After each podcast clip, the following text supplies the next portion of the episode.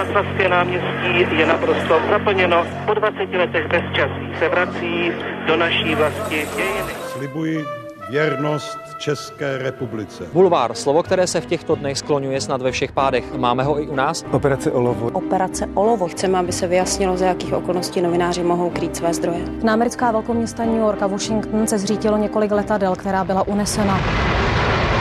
Andrej Babiš koupil mediální skupinu Mafra. 6 obětí koronaviru. Během dne zemřeli 3 pacienti. Válka se poprvé v 21. století vrátila do Evropy.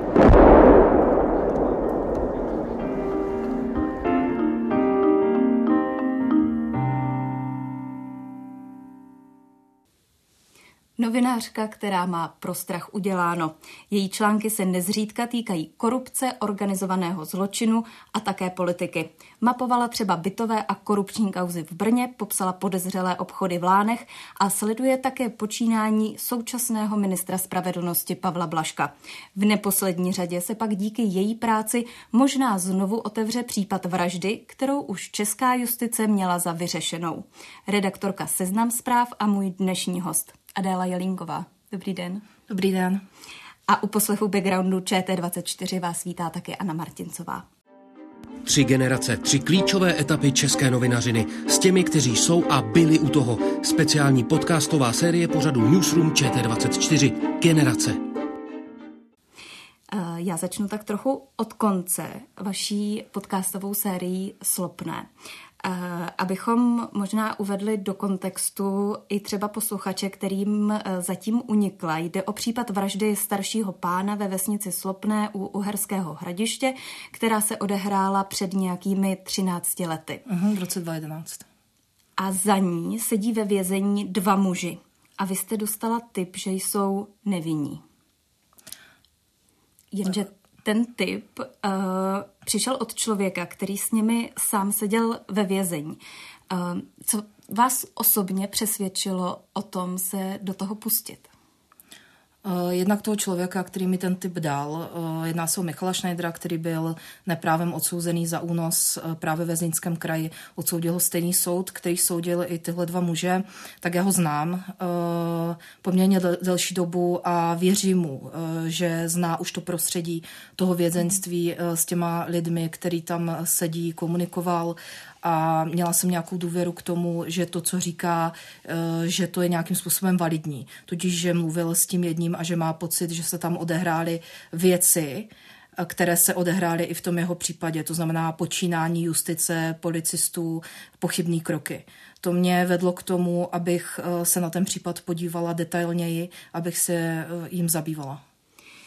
A teď mi řekněte, jak se takový nejistý počin představuje editorovi a třeba i šéfredaktorovi.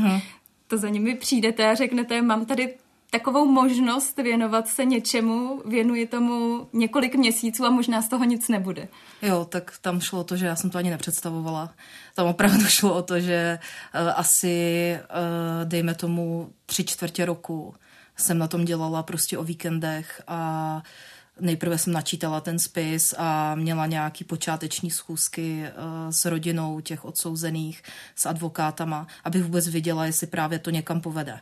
A až ve chvíli, kdy jsem měla už pocit, že opravdu je to nosný na nějaký ať už text nebo něco většího, tak jsem teprve za Radkem Kedroněm, za vedoucím investigativy v Seznamu šla. Takže vlastně ve svém volném čase jste místo luštění křížovek nebo chození do bazénu vlastně řešila vraždu.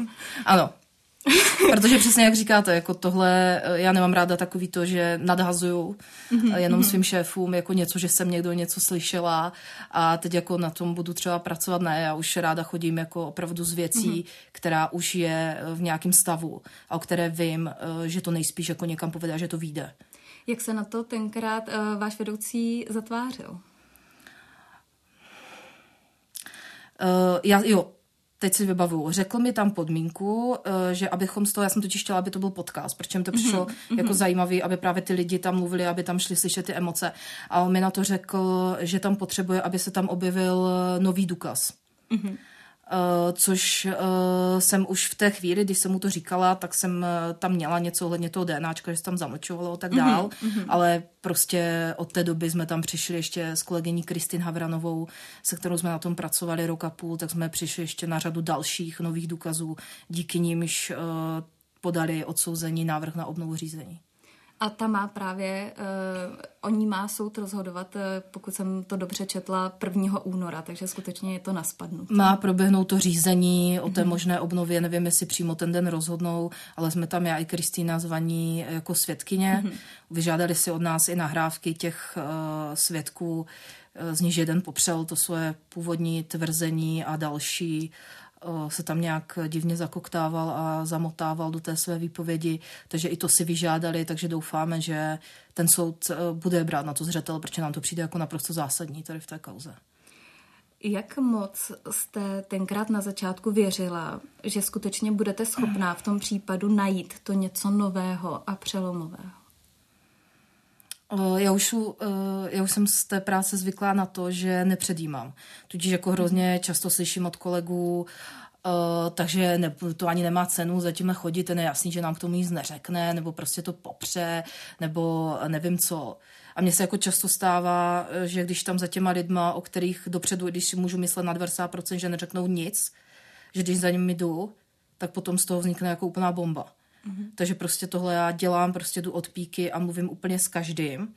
A pak, když jsem u tohoto případu tušila, že tam jsou nějaké komplikace a že to ti dva, co tam za to sedí, možná neudělali, tak jsem si říkala, proč by to jako nešlo nějakým způsobem zjistit.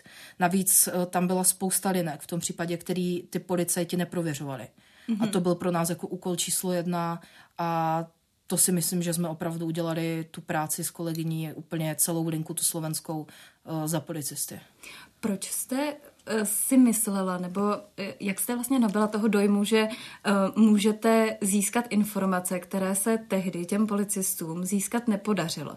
Měla jste pocit, že to byla z jejich strany jako odfláknutá práce, nebo jste měla třeba pocit, že vy z jiné pozice, třeba z té novinářské, se k těm lidem zvládnete dostat jinak?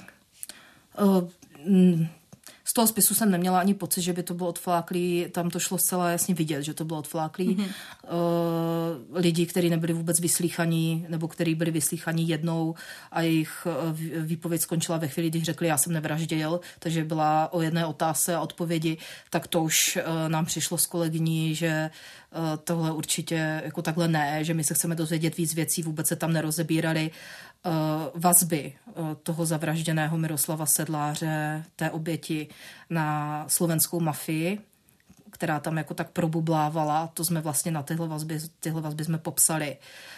Samozřejmě, novinář má výhodu v tom, že nedělá protokol, to, že nám někdo něco řekne, tak to není braný jako výpověď před orgánama činnýma v trestním řízení, takže ty lidi možná jsou otevřenější. Na druhou stranu jsme tam nebyli ničím chráněni. Nebyli jsme jako v pozici, kdy jsme měli odznak a zbraň, že by se ty lidi jako víc báli před náma. To mimochodem obdivuju. V jaký moment nastal ten zlom, kdy jste třeba začala tušit, že objevujete věci, které mohou skutečně ten případ ukázat v nějakém jiném světle? Myslím, že to byly ty naše cesty na Slovensko. Když jsme tam jezdili s Kristínou, jsme začali jezdit už někdy od začátku minulého roku. Potom a nejvíce to jako spustilo v létě, kdy jsme opravdu tam přišli na ty lidi, mluvili jsme s lidmi, kteří obchodovali se zbraněma, s tou obětí, mluvili jsme s člověkem, jehož DNA byla na kukle, s krví té oběti. Takže velmi pravděpodobný podezřelý, kterého ale policisté v podstatě vůbec neprověřovali. Takže tam už nám přišlo, že opravdu tam přicházíme na propojení, zásadní propojení oběti s člověkem, jehož DNA bylo na místě činu nebo blízko místa činu, které je naprosto zásadní pro ten případ. Taky další věc byla to, že myslím v té době taky v létě jsme mluvili právě s jedním tím klíčovým svědkem, který na základě kterého byli odsouzení ti dva, který tvrdí, že se mu ten jeden ve vazbě přiznal, že to udělali a on nám řekl, že to vymyslel.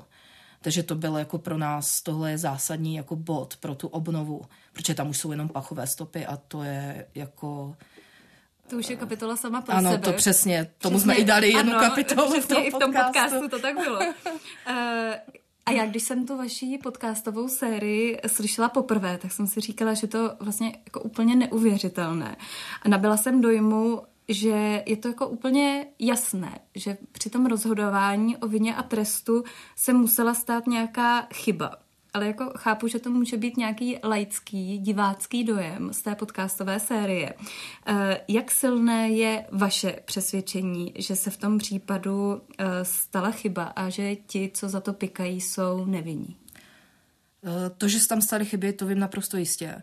To, co tam předváděl soud a žalobce, který zatajoval důkazy, soud, který vůbec neřešil věrohodnost pro něj korunních svědků, dvou kriminálníků, podvodníků, to je naprosto jako abnormální pro mě situace v justici. A to, že jsou nevinní, nebo že pravděpodobně jsou nevinní, to není ani tak, že bych si to já myslela, nebo bych to cítila. Já prostě vycházím z těch důkazů, který my jsme zjistili a z důkazů, který jsme podrobili nějakému zkoumání. A tam mi opravdu jako nevyplývá, že tihle dva, který za to sedí, že to udělali. Ukazuje mi to úplně jinam. A mám pocit, že na ně jsou důkazy, jak kdybych teď řekla, že vy jste to udělala. Jako jo. Tak jako pachovky se tam najdou vždycky, to my víme už, jak to jako v Česku probíhalo, ty pachové stopy a nějaký lidi, který výměnou za to půjdou z vězení dřív, když na vás řeknou, že jste tam někde, že jste jim se jim přiznala, tak ty se najdou taky. Co to pro vás znamená ve vztahu k nějaké důvěře v českou justici? No... Ten případ jako pro mě byl jako obrovským zlomem.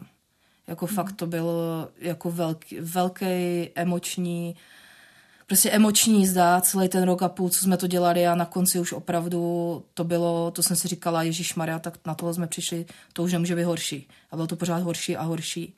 Takže já to beru tak, že jako moje kariéra je před Slopným a po Slopném. Jako taková ta jako novinářská, jaký jsem měla náhled na justici a jaký mám náhled na justici jako teď. To prostě, to je, pro mě to, já doteď nechápu, co se v tom jako případu stalo a doteď nechápu, co se děje v celé zlínské justici. Že tam je evidentně nějaký jako systém, který takhle jako delší dobu fungoval, je tam víc těch případů, jsme taky popisovali v různých textech doprovodných a myslím, že už konečně by se s tím mělo něco začít dělat a my se o to jako opravdu snažíme. Tady tohle byl takový ten první výkop a určitě se pokoušíme dál. Takže byste byla hodně nervózní, kde byste měla jít před zlínský soud? No, tak to... Nehledě na to, že by mě tam určitě byli schopni odsoudit jenom za pachovky, co se tam už jako stalo a co se tam děje víceméně běžně, tak ano.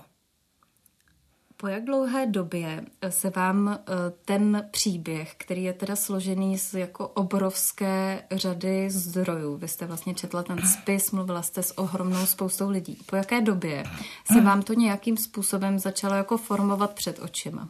Jak dlouho to trvalo, než jste došla do nějakého bodu, kdy jste jako viděla nějakou osu toho příběhu?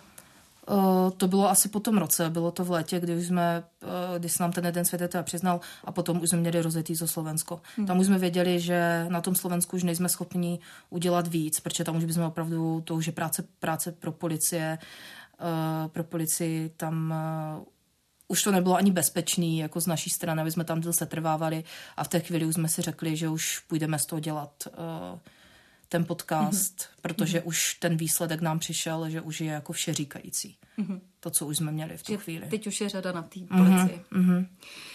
Vy jste už zmínila, že jste se rozhodla pro tu formu podcastu. Proč právě podcast? No, já ani vlastně nevím. Možná to bylo tak, že když jsem nastoupila do Seznamu, tak si pamatuju, že Radek Kedroň říkal, že jako v Seznamu rádi mají ty podcasty a že to jako by vyzkoušel na té investigativě něčem větším. A tady tohle mi fakt přišlo, že já to nenarvu jako do žádného textu. Už jsem to viděla na začátku, že byl to komplikovaný případ, jsou tam dva hlavní jako ti odsouzení, což už je dvakrát víc než normálně o jednom, že jo, když píšeme. A prostě celkově to bylo hrozně košilatý, jsem viděla, že tam jsou ty pachové stopy. Jo, to jsem si říkala, že opravdu bude lepší, když to bude odvyprávěn jednak i lidsky a jednak prostě, když tam budou slyšet opravdu ty emoce. Protože přece jenom jsou tam jako odsouzení, jsou tam jejich rodiny a hlavně ty soudní nahrávky. Tak to prostě nejde přepsat tak, aby to ty lidi slyšeli, jak se tam soudce třeba vysmívá. Jo, to jako, takhle jsem to nechtěla přepisovat, to opravdu jsem chtěla, aby to bylo ve zvuku. Jak těžké bylo na tu formu si potom zvyknout, na tu podcastovou dikci, na tu rutinu, na to vlastně zpracování audio toho materiálu? Tam bylo asi nejtěžší, jedna část soudělala Kristina a to bylo přepis těch nahrávek, co jsme měli i na těch soudních. To dělala jako veskrze všecko Kristý a to fakt dělala jako asi 2 měsíce v kuse. To jsme na to měli speciální místnost, si vyžádali v Seznamu a tam jsme byli zavřený a prostě já jsem psala scénáře a Kristín přepisovala ty materiály a už třeba na těch soudech už výrazňovala, co jí přišlo jako divný a potom já jsem to ve výsledku ještě kontrolovala a vybírala si z toho. A potom samozřejmě psaní toho scénáře, když jsem, to bylo v podstatě první scénář, co jsem psala k nějakému takovému jako scénář prostě.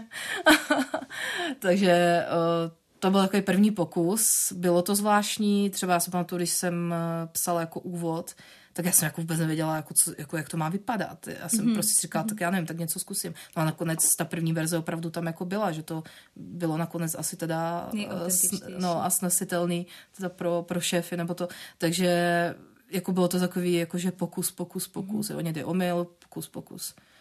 Prostě neměli jsme na to žádný specialisty na scénáře nebo něco takového. Dělali jsme to s týmem 559, ale ti se spíš soustředili na ten zvuk. Na tu technickou část. Já se ještě vrátím k tomu samotnému pátrání, protože vy jste říkala, že v určitý moment jste si řekla, že už asi jako dost. Kdy jste měla během toho ročního investigování největší strach? Měla jste vůbec někdy během toho strach? No, já nejsem úplně člověk, který jako má úplně, já říkám o sobě, že mám úplně půl sebezáchovy, jo. Takže úplně nejsem takový, já jdu jako do všeho, ale vím, že v určitý chvíli jsme byli na tom Slovensku, tak tam už jako začínalo takový nějaký jako takový podvědomí jako mrazení a Kristy už měla jako z části už nějaký obavy tam z některých lidí a vím, že potom jsem dojela asi, co jsme tam byli na 14 dní v kuse s Kristinou, tak jsme dojeli do redakce a já jsem to říkala, co jsme tam jako zjistili a s kým jsme mluvili Radkovi Kedroňovi a ti už jako tak jako se dívali, ježišmarja, to už jako začíná být nebezpečný a možná až v té chvíli, až jsem se začala jako uvědomovat, že možná už je to jako fakt... Až na základě vlastně těch reakcí těch lidí přesně. Jako zvenku. No, protože mě to ani tak nepřišlo. Kristý už je jako zvyklá, my spolupracujeme strašně dlouho jako v terénu, ale taky už tam jako začínala se tak trochu jako bát a u ní mě to taky překvapilo, taky není moc jako bázlivý člověk.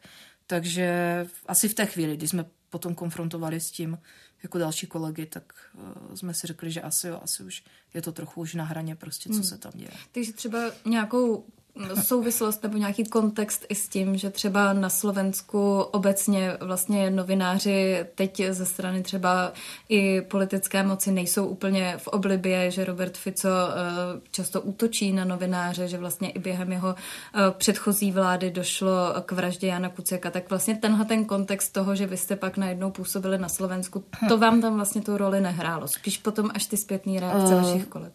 Jo, jinak jsme tam nebyli za toho Fica, byli jsme tam předtím potom ještě za Hegra, takže v tom létě to ještě nebyli, bylo to před volbama, ale samozřejmě už bylo po Kuciakovi.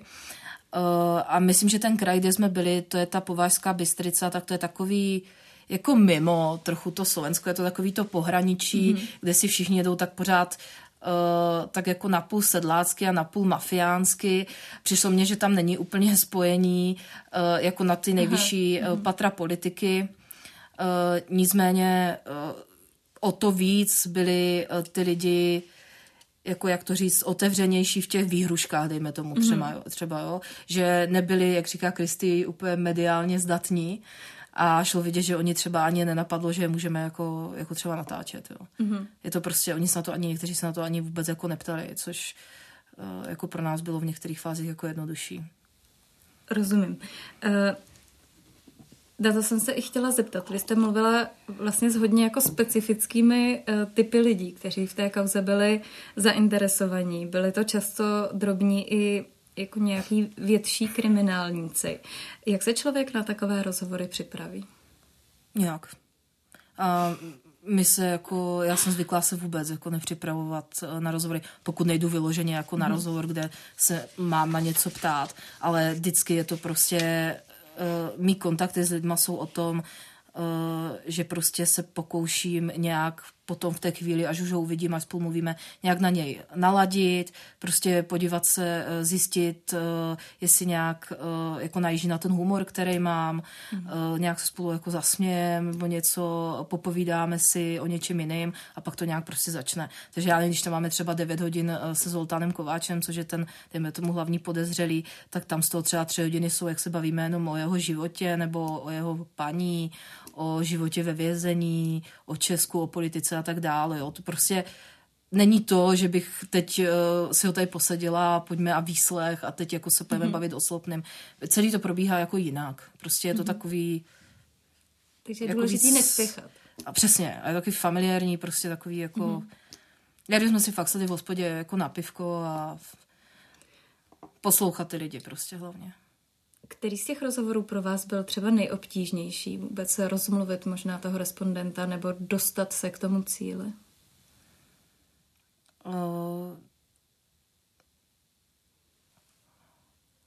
Tak nejobtížnější rozhodně, co se týká jako pro mě vnitřně.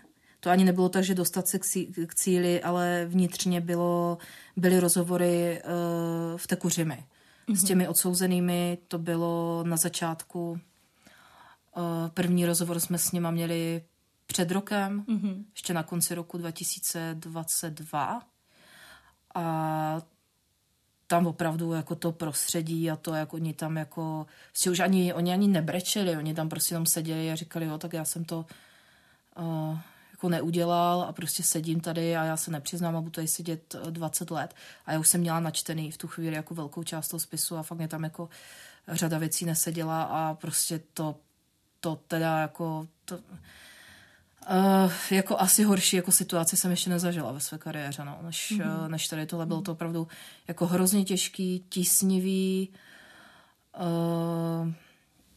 Takže vlastně nejvíc... Jako emočně náročný bylo setkání vlastně ne s nějakými potenciálními vrahy, ale vlastně s nespravedlivě odsouzenými. Tvrdili to oni o sobě tak, v té chvíli, ale prostě bylo to, ano, bylo to jako velmi náročný tady tohle.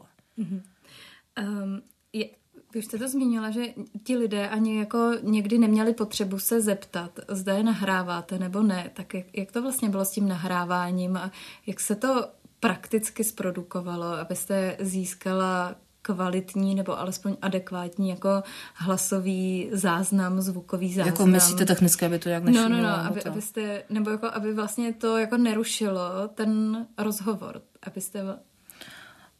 Ty diktofony jsme měli různě, jako někde zaplý vždycky, to nebudu úplně tady říkat jako kde, ale vždycky jsme se snažili to první odzkoušet, jak to jako půjde. A musím říct, že drtivá jako většina z toho podcastu samozřejmě věděla, že nahrávaná je, mají s tím souhlasili, jestli se nechávali fotit a tak dál. Tam šlo o to Slovensko, protože tam přece jenom dojet za nějakým gaunerem, mafiánem, feťákem, nevím, dealerem, obchodníkem se zbraněma a řízmu a tak. Ty vlastně budeme nahrávat, tak to bychom se nikam nedostali a tam opravdu, my jsme to i vysvětlovali v tom podcastu, že tam šlo o vyšší princip, o vyšší prostě věc, než to, aby nám on tady řekl velmi důležité věci k tomu a my bychom to někde jako zatajovali. Co byly ty argumenty pro a proti? Protože vy jste říkala i v tom podcastu právě, že jste vedli docela hlubokou redakční debatu o tom, jestli ty některé věci, které se vám podařilo nahrát, přestože možná ten dotyčný úplně jako by s tím nebyl srozuměný. Tak jaké byly ty argumenty pro a proti teda? Šlo tam hlavně o spravedlnost vůči tomu případu celému, vůči těm dvěma odsouzeným a hlavně vůči té oběti, vůči tomu zavražděnému. aby prostě jsme se dostali dál a blíž k tomu, kdo to skutečně udělal. A viděli jsme tady ten opravdu vyšší zájem a veřejný zájem v tom, abychom to zveřejnili. Ozvali se vám potom třeba, po té, co jste to zveřejnila, ještě třeba nějací další lidé, kteří se k tomu chtěli nějakým způsobem vyjádřit, nebo třeba i ti stejní lidé, kteří k tomu chtěli něco doplnit. Mm-hmm. My jsme potom vydávali, nevím, jestli jste to poslouchala, jak kdyby bonusový díl, potom už se mnou povídání a do toho jsme právě dávali některé nahrávky lidí, kteří se nám ozvali, ať to byli nějací ti svědci, kteří nám tam mluvili, anebo třeba část rodiny té oběti, ona vlastně část vůbec komunikovat nechtěla, byla v tom tak divně zainteresovaná v tom případě, že tam jako umývali, smývali ty stopy a tak dál. A další část se nám ozvala a dokonce komunikovala, volala si s tím Davidem Šimonem a Maroušem Straňákem. To jsme tam zrovna dávali, to pro mě bylo jako velmi zajímavý, když už oni dva jako nebo ti lidi spolu mohli takhle mluvit a řekli si, on mu tam říkal ten vnuk v podstatě té oběti, hele Davide, tak za 3 roky se uvidíme na pivu, nebo prostě doufám, že vás pustí, já nevěřím, že vy jste toho dědu jako zabili. Takže to byl pro nás jako jeden jako z nejsilnějších momentů taky. Protože vlastně fakt ti kluci dva odsouzení, David Šimon a Marouš Straňák, celou dobu tam žijou s tím, že ta rodina celá si o nich myslí, že fakt jako brutálně zabili toho dědu. A teď vlastně jim tam ta část rodiny říkala, jak jim vlastně drží palce, a že se pojedou podívat i na ten soud a že je budou jako podporovat. Pak samozřejmě byla reakce jako těch reakcí těch lidí bylo strašně moc. Co se týká má nějakou posluchačů, kteří jako i psali a že chcou pomoct jako a těm odsouzem, že by mi zaplatili právníka. Se nám právě ozývali lidi, kteří můžou nějak finančně podpořit. Pak se samozřejmě ozývali další kopa lidí, kteří měli problémy se zlínským soudem nebo mají. A tak jako různě. O těch lidí bylo jako strašně moc. No a je tady tedy nějaká cesta, kterou by se třeba ti lidé, kteří o to mají zájem, mohli angažovat a mohli nějakým způsobem třeba na nějaké dobrovolnické bázi nebo příspěvkové bázi tedy pomoci nebo se zapojit vlastně tady do toho případu, nebo to je prostě něco, co ti posluchači a diváci musí prostě zůstat od toho odstřižení a prostě počkat, jak to dopadne? Myslím si, že nemusí zůstat odstřižení, že možná by to bylo po poradě nějak s tou rodinou těch odsouzených. To já jako nevím, do toho to my nebudeme zakládat jako tu sbírku z pohledu jako těch novinářek, ale jako myslím si, že určitě jo, kdyby jako opravdu měli zájem, tak by to šlo. David Šimon si právníka platí, má jeho rodina Maroš Straňák, ten má teda pro bono Josefa Bartončíka, takže možná by na nějaké advokáty jako mohli se ty lidi složit, kdyby měli zájem, ale to je všechno asi na nějaké domluvě s tou rodinou nebo přínos. A asi taky bude záležet na tom, jak soud rozhodne o té obnově toho řízení. Jo, oni kdyby rozhodli, tak tam ještě by se to zase tahlo roky, jako nějaký odškodněný to jako. Rozumím, je to ještě na dlouhé lokte. Nicméně ještě jsme se dotkli jednoho aspektu a jsme říkali, že to byla vlastně samostatná kapitola a to jsou ty pachové stopy.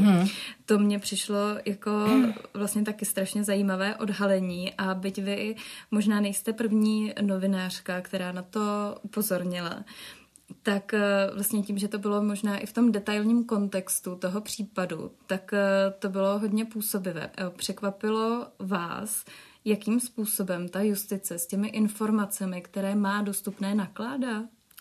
Přesně tak, jak jste to řekla, že jsme nebyli první, kteří na to upozorňovali, jako o to horší to bylo.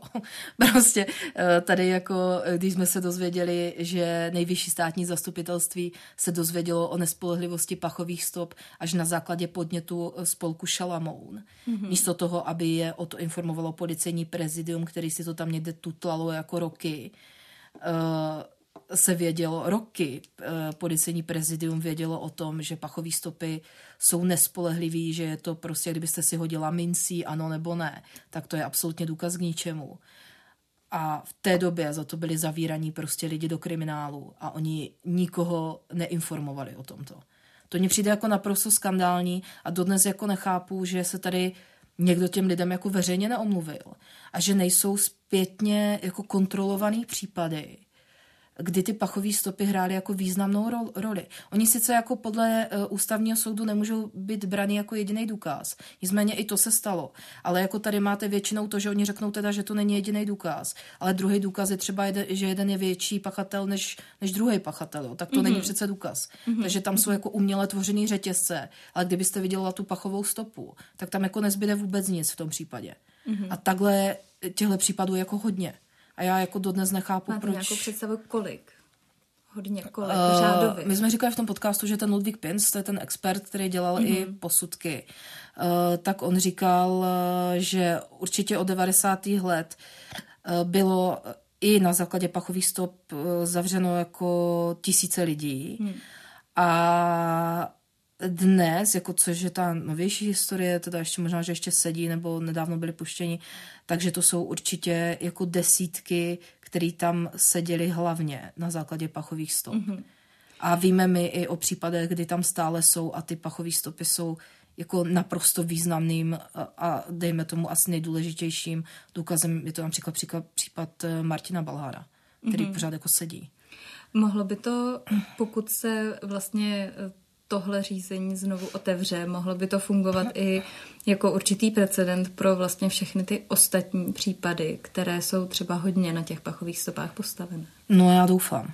Jako tohle my se snažíme o tohle, aby právě už v tom díle o těch pachových stopách jsme opravdu konfrontovali to nejvyšší státní zastupitelství, jestli nechcou dělat, teda nechcou se ptát zpětně na nějaký další případy a tak dál. No samozřejmě nikdo se na nic neptal těch expertů a tak dál. Pořád, kdyby to nikoho nezajímá, tak teď uvidíme, jestli to konečně jako začne zajímat, když tady je takhle medializovaný případ, kde teda opravdu jde vidět, že to nebylo vůbec tak, jak ten soud uvedl. Další věc je, že my se samozřejmě těm pachovýma stopama zabýváme ještě zvlášť, ještě i po tomhle podcastu, tak jdeme jako dál, takže to uvidíme, co nám ještě přinese jako další práce, ale určitě to nechceme nechat jenom tak, protože tady vidím jako opravdu obří, jako justiční skandál. A jak říká Ludvík Pins, který se ale jako ještě nestal, ale už se dávno sám měl. Rozumím. Ono se každopádně zdá, že tedy na základě té vaší práce by se mohlo něco jako zásadně změnit nejenom pro konkrétní lidi, ale i jako třeba v tom justičním systému. Je to jako pro vás zadosti učinění, za ten rok a půl té kontinuální práce, která možná třeba 3/4 roku i probíhala vlastně ve vašich volných chvílích o víkendech? Tak určitě pro mě má jako význam ta práce, která má nějaký výsledek a která k něčemu reálně vede a nejenom, že někdo jako odstoupí nebo něco, ale spíš právě jako to, že si můžete říct, že jste třeba zachránila jako 2 životy nebo že pomůžete napravit něco, co se tady jako roky dělalo a dělalo špatně a tajilo, tak to opravdu si myslím, že to je ta podstata jako té žurnalistiky, té investigativní. Takže určitě jako o to usilujeme, aby k tomuhle došlo. Rozumím. Každopádně ono možná tohle nebude jediná věc, kde se vám třeba podaří s věcmi nějakým způsobem pohnout. Vy třeba jeden z vašich nejnovějších článků, který se týká náměstka ministra spravedlnosti pana Stanislava, tak tam jste vlastně mimo jiné psali o tom, že on vlastně seděl na více židlích a jestli se nemýlím, tak tady už se věci vlastně pohnuly a on se jedné z těch funkcí vzdal. On teda rezignoval na místo ředitele domova pro seniory tmavý důl. Vždycky si to pletu, temný důl, tmavý důl. V Tmavém dole, je to v Podkrkonoší. Bylo to potom, co jsme napsali sérii článků o tom, že on tam porcuje veřejné zakázky, že tam putují zakázky a veřejné peníze sponzorům ODS, že tam má zaměstnanýho otce, že tam jdou zakázky pro jeho podřízený a tak dál. Takže potom on teda a pod tlaku hejtmana ODSáckýho rezignoval. Vy jste zároveň teď v posledních dnech s ním znovu mluvili. Mimo jiné se to týkalo i jeho snahy utéct před vámi, vlastně před rozhovorem s vámi. A on vlastně stále nebyl ochotný vám odpovědět přímo na otázku, zda tedy utekl z toalety nebo neutekl. Jaký je to pocit, když tam sedíte naproti tomu člověku a on jako během 20 otázek, které vlastně stále míří na tu stejnou věc, nedokáže odpovědět? Je to nějaká frustrace nebo vám to přijde pak třeba směšné? Přijde mi to jako ponižující pro nás, pro všechny, který jako se toho rozhovoru účastní a vlastně i pro ty čtenáře. Já jsem mu tam vlastně řekla, jak já mu mám věřit, že on mi říká v něčem pravdu, když nedokáže přiznat, ani že utekl jako oknem na záchodě nebo ze záchoda. Jako myslím si, že opravdu někteří ty lidi tady v takhle vrcholných funkcích už jdou jako úplně za hranu nějakého vkusu a opravdu už sebe poškozují, opravdu, že to na téhle bázi, že už jako, jak kdyby jim nějak přeplo, jo, to už já jednoznačně vím, byli jsme tam s kolegyní tady Kristinou, že on z toho záchodu jako utekl tím oknem a může si teďka fakt jako vykládat pořád, co chce, no. Každopádně ty vaše kauzy jsou dost napínavé. Užíváte si ten adrenalin?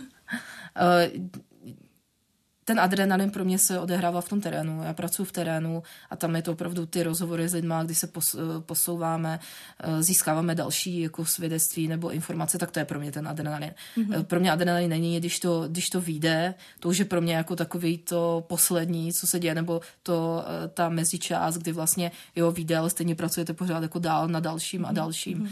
Takže jo, jako ten terén, jinak bych to nedělala, kdyby mě to nebavilo, tak tu práci jako nedělám. Každopádně vy jste se pustila i třeba do některých korupčních kauz v Brně. A oni to byly často takové jako specificky brněnské kauzy. Tak jaký vliv třeba na to mělo právě to, že se to odehrává v tom Brně? Že třeba možná jestli ty novináři a ty redakce jsou třeba víc jakoby s tím regionem provázané, protože ono se často o těch regionálních městech, o těch krajských městech říká, že se tam všichni znají, že všichni na sebe něco vědí. Tak je to něco, co pomůže tu kauzu rozkrýt, nebo je to naopak něco, co jí třeba spíš v takovém krajském městě pomůže ututlat? Jako myslíte provázanost novinářů? No, provázanost vlastně novinářů, politiků, podnikatelů, vlastně to, že ty lidi vlastně žijou třeba na nějakém menším prostoru a třeba se i potkávají, znají se. No tak tam je problém u těch regionálních médií, že oni často ty novináři tam musí plnit strašně moc jako obsahu. Musí vytvářet hrozně moc obsahu denně, týdně. A to znamená, že potřebují spoustu informací. Oni, když do něčeho šťourají, tak logicky ten magistrát nebo ty politici, který by mohli dávat to vyjádření, tak je začnou třeba odstřihávat nebo si jim takhle budou mstít. Takže na jednu stranu chápu trochu ty novináře, který teda už jdou potom tou cestičkou, že jenom opisují tiskové zprávy. Na druhou stranu i tohle je prostě problém jako českých médií, že oni neinvestují do těch krajských redakcí a potom to vypadá, jak to vypadá, že prakticky investigativa jako v regionech není, anebo ji teda dělají lidi, kteří reálně teď jako já třeba bydlí v Praze. Takže musíte prostě do Brna přijet z Prahy, abyste měla vlastně ty volné ruce na to dělat tu práci. No tak já, když tak, jsem vlastně dělala stoku a bytovou kauzu, tak jsem v podstatě jako bydlela. Jako to bylo fakt, že jsem byla pořád. Jako, že jsem fakt jako třeba byla celý týden, pak jsem se jela jako vyprat hadry dom jako víkendu a jela jsem tam zase. Já jsem tam studovala, jako já nejsem Pražák, takže já tam mám i rodinu jako blízko, takže o to bylo jako jednodušší, ale nedovedu si představit, že bych to tady dělala jako z telefonu někde, jo, jako z redakce, bych tam seděla na zadku a volala někam. Tak to ne, no. Takže to skutečně chce jako vyrazit a obětovat ten čas prostě. Určitě, tam i ty informace od lidí, od kterých je získáváte, tak ty lidi se ani nebaví po telefonu. To je často, že prostě víte, že někde sedí v hospodě, potřebujete někoho, tak jdete do té hospody a tam prostě ho pozvete na pivo, na panáka a pojďme se bavit. Jo, jako není to fakt o tom, že bych zavolala někomu telefonem a teď se vás chci zeptat na bytovou kauzu a tady na Pavla Blažka a tak dále. No, tak takhle to jako nefunguje. By mě šla hry s telefonem všichni.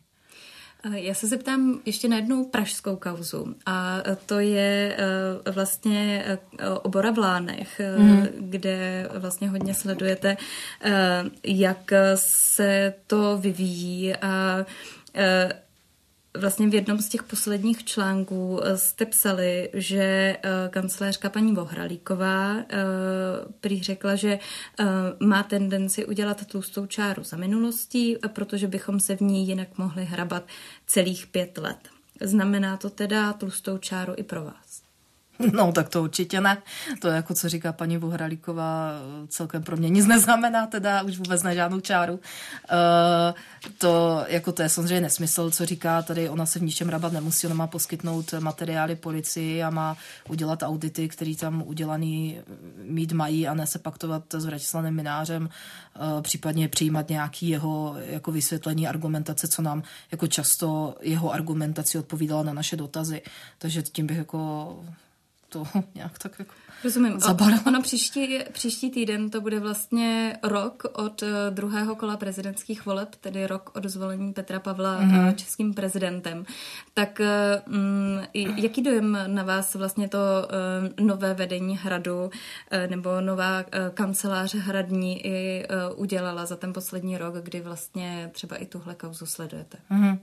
Tak oni podle mě teďka ještě dojíždí na takové té vlně euforie, že tam už nesedí v uvozovkách ruský šváb Miloš Zeman, ale sedí tam právě někdo jako prozápadní, jako je Petr Pavel. Ale už podle mě i ta veřejnost se začíná uvědomovat, že jako tam jsou některé hodně jako podobné věci, které se děly i ze Vratislava Mynáře, respektive Miloše Zemana. To znamená třeba, jak jsme psali o tom, že si tam sponzoři Petra Pavla nechali v Lánech uspořádat jako hon a zřejmě ani nebylo v úmyslu to zaplatit, protože ty faktury tam dodělávali až zpětně a smlouvy. Tak to jako připomíná takový to, jak když jsme psali, že Vratislav Mynář si nechal přivést stán a faktury do Osvětimán ke své sjezdovce a faktury si dodělával až později. Jo, to je takový, jako některé opravdu ty situace se tam hrozně jako opakují a myslím si, že už... po delší době, jako teď už říkáte rok, už nebude stačit to, že tam je Petr Pavel a tudíž jako na toho se nešahá. Jako ne, prostě my to musíme opravdu dopodrobna neustále sledovat a ty věci tam jsou, ty kauzy tam mají taky. A zrovna lesní správa Lány, kde byl doteď Pavel Růz a teď se tam dělá další výběrový řízení na novýho šéfa, tak to opravdu tam k žádné čáře jako nedošlo a ani žádný dělítko tam vidět jako nešlo. Jo. Tak kdyby probíhalo dál za Miloše Baláka předtím. Vy hodně spolupracujete na těchto článkách i s Lukášem Baláškem. Jste společně vlastně podepsaní pod celou řadou těchto článků.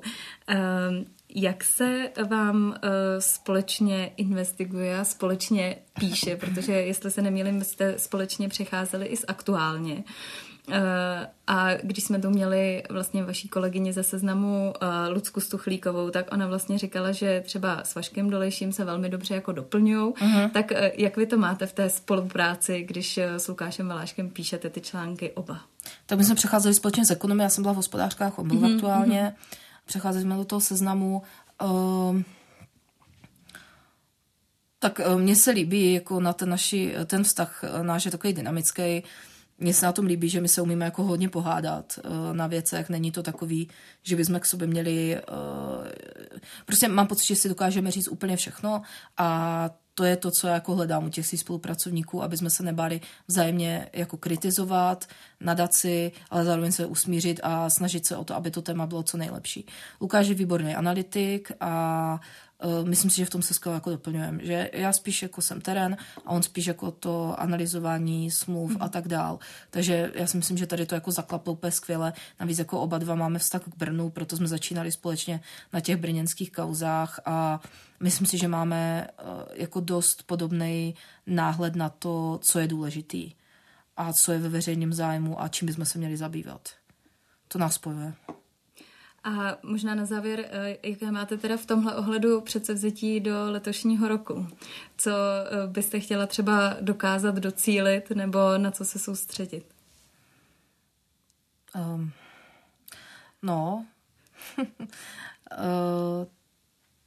To je těžká otázka teda. Jak to vyplyne?